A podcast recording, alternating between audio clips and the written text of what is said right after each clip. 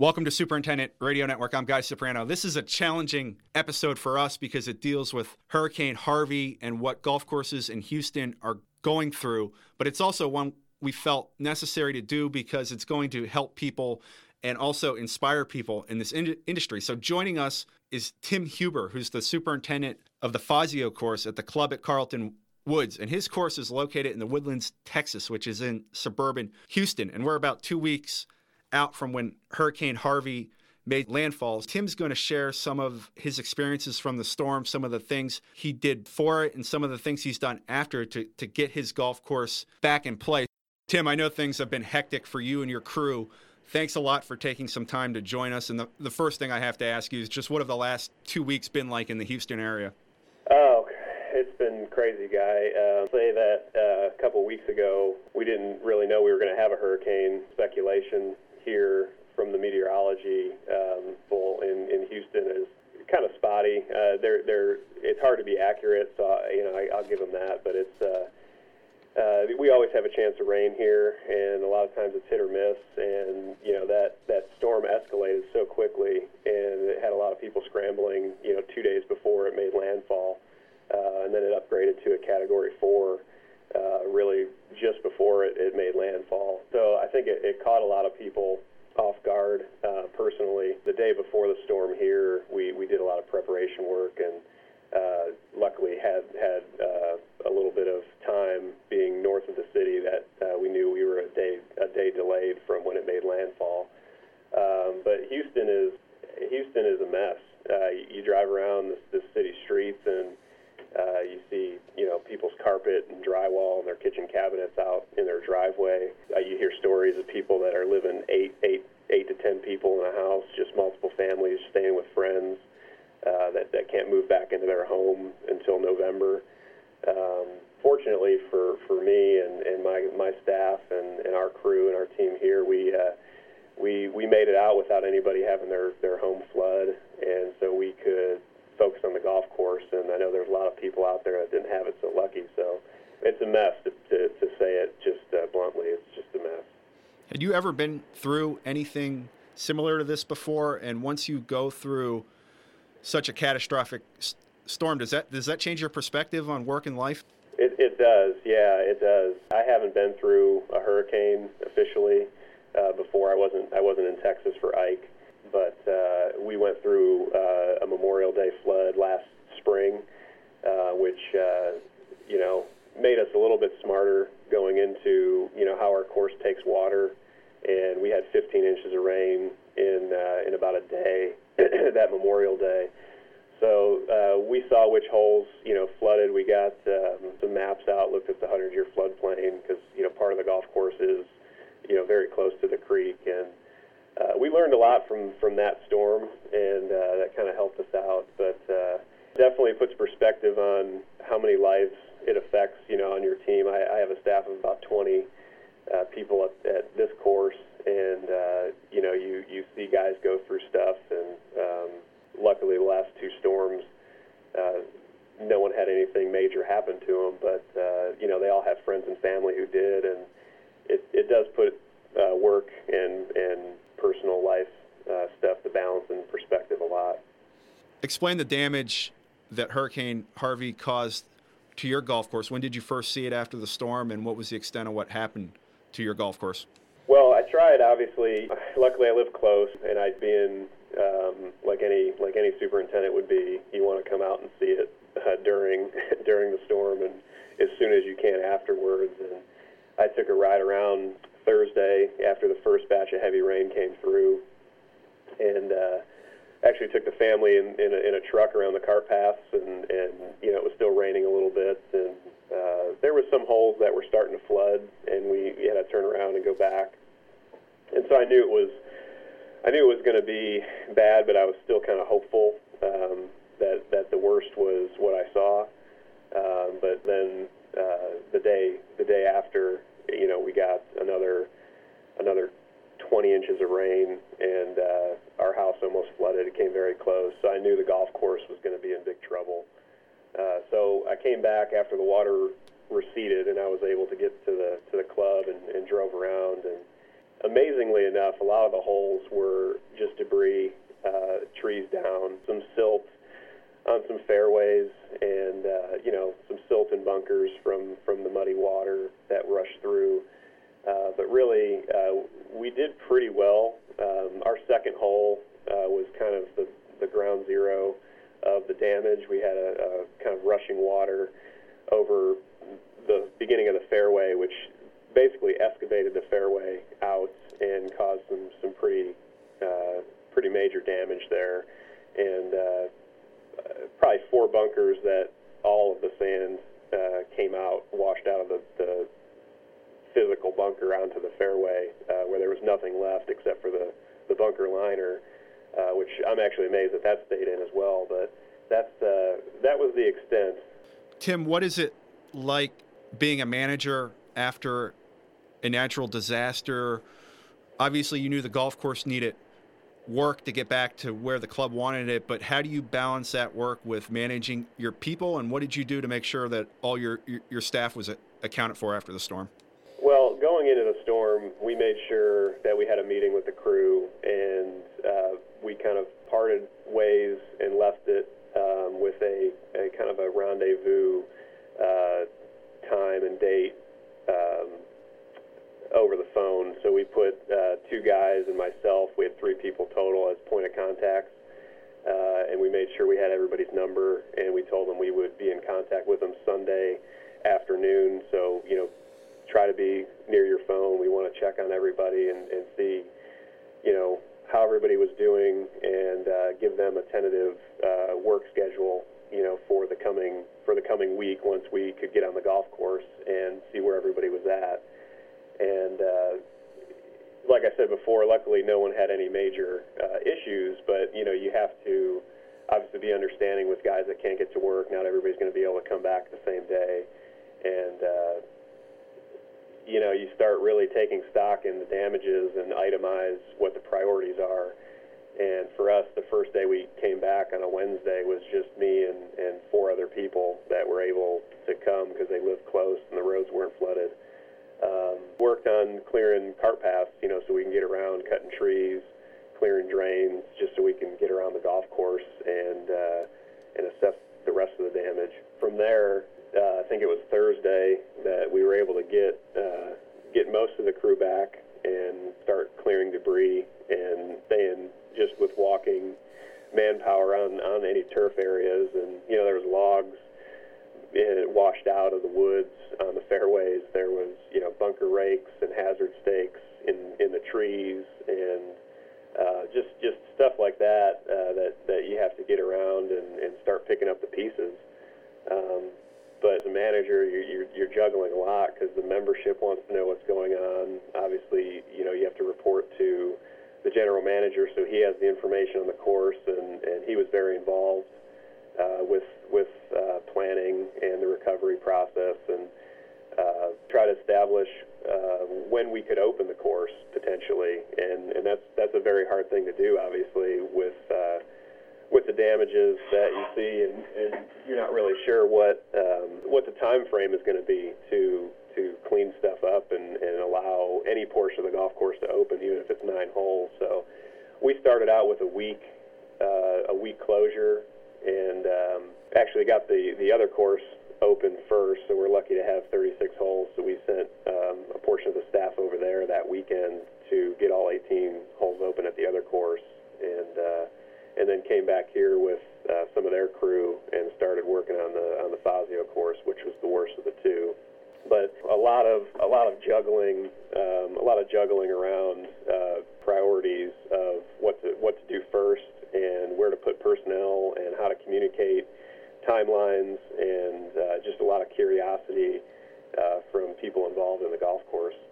Days following storms are are long and not glamorous at all. How did you keep your staff motivated during those first few days, and how did they handle the, the, the shock of see, seeing their work uh, basically destroyed in a lot of ways? It's hard. I, I'm very fortunate. We have a great we have a great staff here, and a lot of them have been here for years, and um, they've they've seen the good and the bad, and you know they've seen uh, you know, they saw bunker renovation last year, which a lot of them were happy about because they were they were sick of you know pushing up bunkers after an inch of rain, and um, they uh, they're they're pretty good guys. They they get their they put their heads down, they get to work, and I couldn't be happier with people I have, and um, I I just. Uh, get together with them and we talk about our goals and priorities and and uh, it's our time to shine and and that's really what everybody's kind of leaning on us to get their golf course back in in order. And uh, if we can do it and have it look good in a short amount of time and do it right uh, it just really represents our department really well. And uh, you know so they they understand that that's um, that's the idea. You know, here we want to be uh, seen as uh, hardworking guys that are making smart decisions and you know doing stuff in a in a timely fashion, efficiently, and and uh, that I think uh, you have a membership that starts to starts to see that, and a club that really um, really cherishes the uh, the staff that they have, which is the ultimate goal. Where does reopening the golf course after such a devastating storm so quickly. Where does that rank on the fulfillment meter? I mean, how satisfied was everybody on your crew and yourself when you guys did accomplish your goal? We opened yesterday, uh, and we didn't have, you know, like I said, we have 36 holes, so it's a, a little bit easier on us than, than say an 18 hole. But you know, we had contingencies uh, to open nine holes, you know, if we had to, and and you know, our members pay a lot of money. Um, you know, they uh, everybody has cabin fever. People just want to get out of their house after being stuck in their house for a week and flooded in. They want to they want to get out and see their golf course. They want to play some golf and and just get the stresses off their minds. We knew we wanted to open something relatively quickly, you know, for our membership and. Um, obviously, 18 holes would be great, but we did have a contingency to open nine if necessary, and uh, we just talked about what day would work, and, and we settled on about a week, you know, to to uh, get on the golf course Wednesday to Wednesday, and uh, you know work through the weekend and a lot of overtime and and just uh, and just get after it. And uh, so it, it did rank pretty high on on our priorities because we do we do like to uh, kind of run without any any major downtime at our facility. So we always set the goal high, and we always um, you know, put a lot on ourselves, uh, and we're, we're comfortable with that. You mentioned you weren't sure if this storm was going to hit or not, so you didn't have a ton of time to prepare for it. But what were some things you did in that day before the storm or that period before the storm that, that helped you after the, the storm hit? What I learned from the, the flood before, the Memorial Day flood of 2016, um, you know, typically we, sh- we shut off power to the pump station um, or to the, to the satellite boxes through the breakers in the pump station. Uh, but during that storm, we did we didn't depressurize the, the actual pipe in the in the ground, uh, which which turned out to be a mistake, uh, you know, an oversight by myself. But I learned from that, and, and this time around, we uh, we depressurized the system. We turned off the power to the pumps. We turned off the power to the satellite boxes. Um, obviously, pulling all course accessories and anything that can get airborne on the course and cause damage, trash cans, uh, flags, you know, stuff like that. Uh, but then you you know you really look at the shop and you say what what at the shop needs to get inside the building. You know, prioritize equipment, get inside the buildings, uh, and take a walk around the shop and, and and do the same. Make sure there's nothing around the shop that's going to take flight and you know crash through a window or or anything. Um, so we spent we spent the day doing that, uh, and then you know once we had that stuff secured, it was getting on the golf course um, making sure drains were unobstructed, uh, even in the even in the in the native grass areas, uh, getting those edged up and, and blown out. So any water that did come on property had as much chance to get off property as soon as possible. But again, when you're when you're when you're facing 35 inches of rain uh, plus, there's not there's not a whole lot you can do uh, with that. So it was um, you know protecting those major assets and uh, turf wise, other than the drains, it's you know taking care of your greens. You know, we we put a preventative fungicide out uh, beforehand just to cover ourselves from you know, four days of, of rain and no sun and, and the cooler temperatures. And other than that, it's meeting with the crew and taking the preparations for your, your personnel and making sure they understand what's to come and when to contact or when to look to get contacted by us and kind of have a tentative schedule to, to regroup and, and get through. What type of grasses do you have on the course, and what are some things you're on guard for here in the, the following weeks and months? It just doesn't end when the course is cleaned up, right? Yeah, there's going to be some lingering stuff for sure. Um, we have we have Zeon zoysia on all our short grass and TifEagle greens, and uh, you know, really, one of the things that comes to mind with rising water and, and flood waters is, you know, you just get that, um, you get the silty, the silty mud that kind of seals off all your aerification, you know, and stuff. You get that that layer built up. You get a lot of weed seeds that come on property, or you know, the stuff that was on property gets moved around as the water goes down, and uh, lucky for us, time of year, we're not facing much disease pressure on, on the bulk of the golf course. The greens, you know, you worry about with cooler temperatures and wet weather, uh, some leaf spots, some pythium potential. Um, but uh, short of that, it's um, it's really just clean up and, and making sure that we repair stuff correctly. Uh, and, and especially with our bunkers that were just redone last year, you know, getting into those and, and really making sure we get all the contaminant out and, and getting new material in it so we don't um, we don't shorten the lifespan of the bunkers. One of the other things uh, that I forgot to mention with your last question uh, was was calling uh, tree services and getting on their wait list. You know, post storm, we did that before the storm hit, knowing that we were going to have high winds. Uh, we didn't end up needing them to come out. We were able to do it in house, but I know that's something that uh, those tree service companies get super busy uh, post hurricanes, just like uh, just like a house contractor would. And uh, we got those guys on on call and said, look, we want to be high on your waiting list. Um, you know, come out when the storm's over with, and uh, we might have some major trees down and, and stuff like that. What's the golf industry network like in Houston? And were you communicating with other superintendents or other people in the business after the storm about what was going on at, their courses? Did you have time to do that? And is that something that, that goes on in your market? Yeah, it is. Um, Houston's a great it's a great city, and and you know the golf course business down here is just it's it's it's growing. Uh, the golf network is growing. Uh, I think I, I feel like I'm getting closer to a lot of the guys in the area. Um, just just great guys, you know, guys over at, at, at Blue Jack and, and Lochinvar and Champions and numerous other courses around around just my area and uh, we we definitely were on a text chain. Uh, we were definitely uh, asking each other what was going on in their courses. Were they able to get out? What kind of damage they had afterwards? Um, and you know, a few of those guys, you know, they're they're they're uh, so helpful. Like most like most guys are in this business. They're even their GMs. You know, a lot of them approved uh, their their guys once their course was up and running to go out and help other people. Um, that needed it. You know, other golf courses. I got a lot of phone calls after people saw my my pictures and just said, hey, you know, once our golf course is back, you know, we can send some guys over to help you and uh, that sort of thing. So it's it's a tight knit uh, community in the golf industry here. What are some of the most inspiring things you've seen the last few weeks? Oh, I, I just I, I can't even um, put a lot of it into words with all the the help um, that that people have done out, outside of the golf, away from the golf course industry, just watching the good-hearted people. Um, I mean, it's everywhere. It's everywhere, which is really refreshing to see because you know a lot of people today just feel like everybody is is um, cynical and, and and whatnot. But the uh, the the the spirit here is amazing. The people are helping uh, each other demo their houses, cut out drywall, roll up carpets.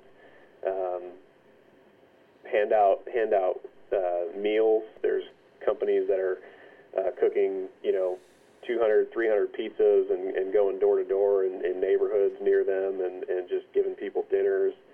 Um, it's just it's really outstanding the outpouring of support from our membership. You know, coming back to the golf courses, um, our membership has been great. They they've done private fund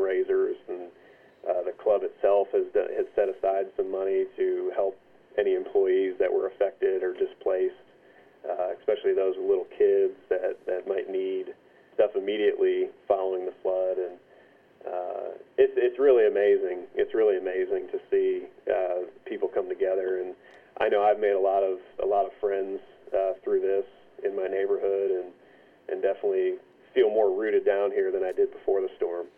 Last thing, unfortunately, natural disasters are, are part of life, and golf is obviously an outdoor game played over giant landscapes. What would you tell a superintendent that may have to go through one of these? What guidance would you give to the to the next person that has to deal with such a devastating storm? Day by day, can't stress out about it. You know, you can't control the weather, and uh, prepare as much as you can, and, and you control what you can. And uh, afterwards, it's prioritizing um, what needs done first. And a lot of times, uh, you know, most superintendents realize it's it's not always their call, and uh, you, you usually you know have to do what's important to the owners or the membership or the company and uh, and and that's kind of the route you have to take. You just have to represent their interests and and do what you can do and look after your crew and your departments and make sure um, thing that is in your power is organized. You know, because in such a chaotic